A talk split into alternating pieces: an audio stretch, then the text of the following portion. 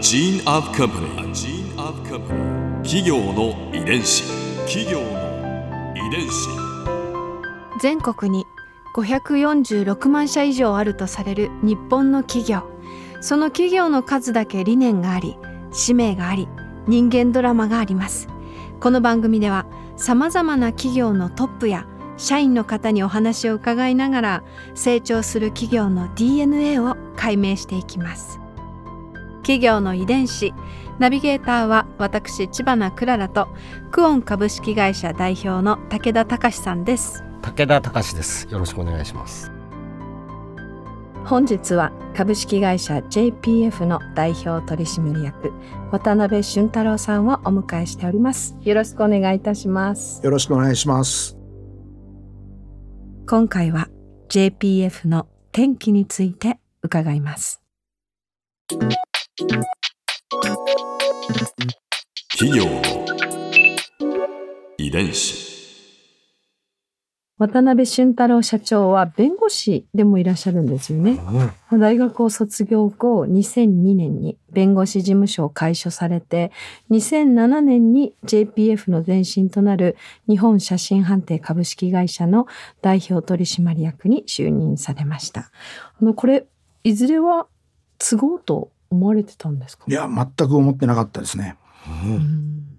今でもそうですけど、ギャンブルのイメージがやっぱ悪いですよね。で、特に公営競技の中でも、まあ、競馬だともともとは悪かったと思うんですけど、競輪もかなりイメージ悪かったんで、まあ、親父もおふくろもあんまり継がしたいって気持ちはなかったのかなとは思いますね。うん、あんま言われたこともなかったですし、そもそも弁護士になるまで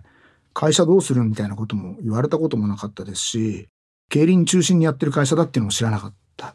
ですね。競馬かな ぐらいに思ってましたね。関心がそれほど、全くなかったです。全く。はい、それがまたどうして取締役に就任することになったんですか、親父が結構前に亡くなって、その後親族が継いでたんですね。親父と一緒に役員やってた親族が継いでたんですけど、やっぱ競輪会がだんだんだんだんこう売り上げとか下がってきて、実質的にはこうリストラみたいなことが結構行われるようになってきて、うん、で、だんだんだんだんうちの会社も、うちの業界も厳しくなるなっていう状況になってきた中で、最初僕は継ぐ気なかったんで、株買い取ってくださいって話をしたんですよ。その一緒にやってる親族に。うん、で、僕弁護士だから、このぐらいが落としどころって数字あるじゃないですか。うん、その金額を提示したんですよ。うん、そしたらその金額で買ってくれって逆に言われたんですよね。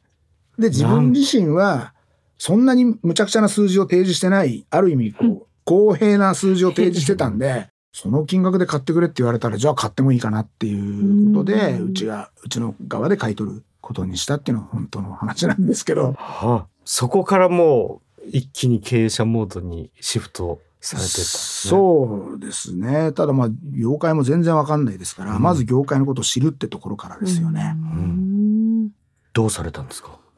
いや、まず競輪場見に行きましたよね。いかがでした？まあまあ衝撃的でしたね。うん今時これで仕事してるんだってのびっくりしましたね。曲がりなりにもサービス施設じゃないですか。うん、で、僕は当時弁護士でしたから、東京拘置所に時々仕事で行ってたんですよ。しかも建て替え前の東京拘置所で、うん、もう本当に今みたいな綺麗な東京拘置所じゃなくて、本当にボロボロの東京拘置所何度も行ってたんですね。で、競輪場に初めて行ったら、そこの雰囲気そっくりだったんで、えー、ここでお客さんを入れて、それで商売してるってこれ何考えてんだろうなと思って、うん、で今度中に入って、うん、競輪のレース見るじゃないですか、はい、したらこれがまた迫力あって、うん、めちゃくちゃレース自体はかっこいいんですよね、それが散々お客さんにあんま見てもらえてない。ガラガラでおじいさんしかいなくてなんかこう盛り上がってもいなくてでもレース自体はすごい迫力があるっていうこう不審な状況を見てこれはまだまだ伸びしろあるなと思いましたよね。企業の遺伝子。そこでまず取り組まれたことっていうのはどういったことがありますか？まずうちの会社としてできることっていうのは当時民間委託だからその競輪場が廃止になる前に民間に委託して事業を再生してそれでもダメなら廃止するみたいなことであったり、えー、再生がうまくいって存続してるみたいなことがあったんで、この再生するというか民間で受託する、運営するっていう事業にうちもやってみようということで、うん、そこにまず取り組むことにしました。写真判定の技術の会社が競輪場の運営にサービスを拡張したということですか？そうですね。拡張、そうですね。はい。競輪場の経営自体をやるってことですよね。うん。最初に手掛けた競輪場はどこだ富山ですね。富山。はい。次は？富山の次が千葉じゃないですか。その次もあるんですか？その次は松坂。うん。もう本当に次々といろいろ手を加えていったんですね。うねうちの会社以外の会社は民間委託っていう名前でしたけれども、収支の責任はあくまでも自治体が持っていて、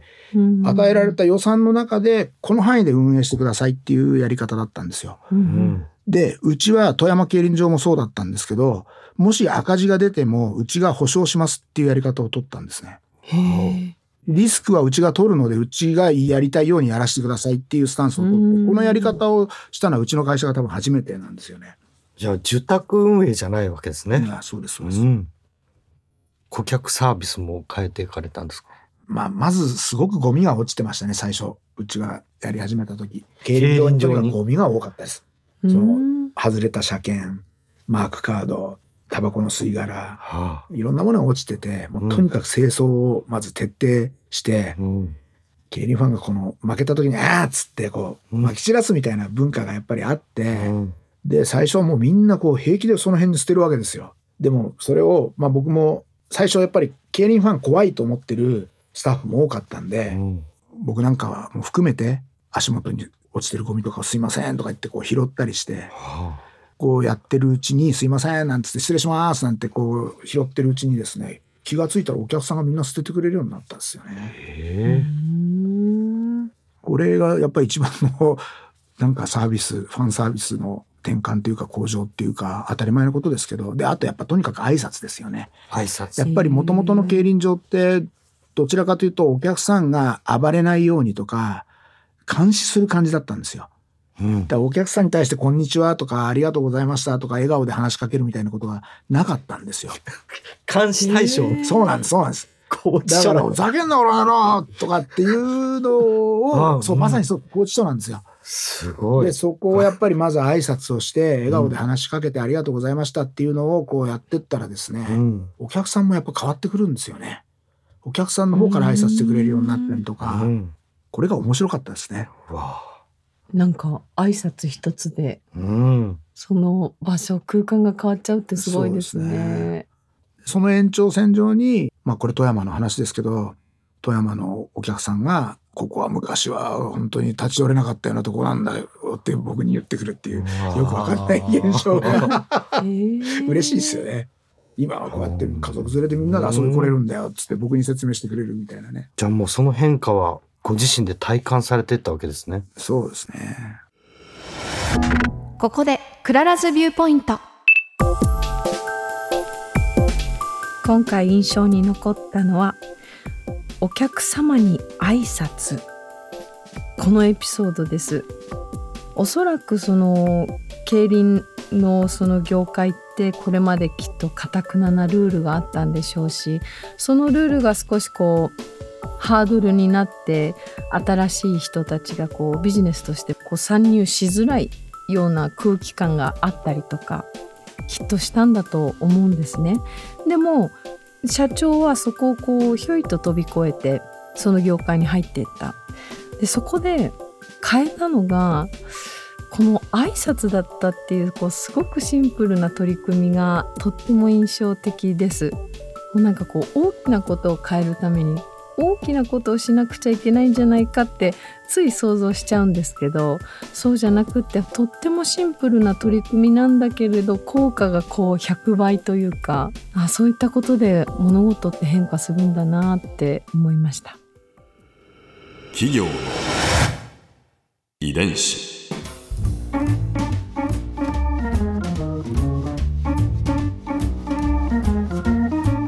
この番組はポッドキャストのほかスマートフォンタブレット向けアプリオーディでも聞くことができます。お使いのアプリストアからダウンロードして企業の遺伝子のページにアクセスしてみてくださいね。それでは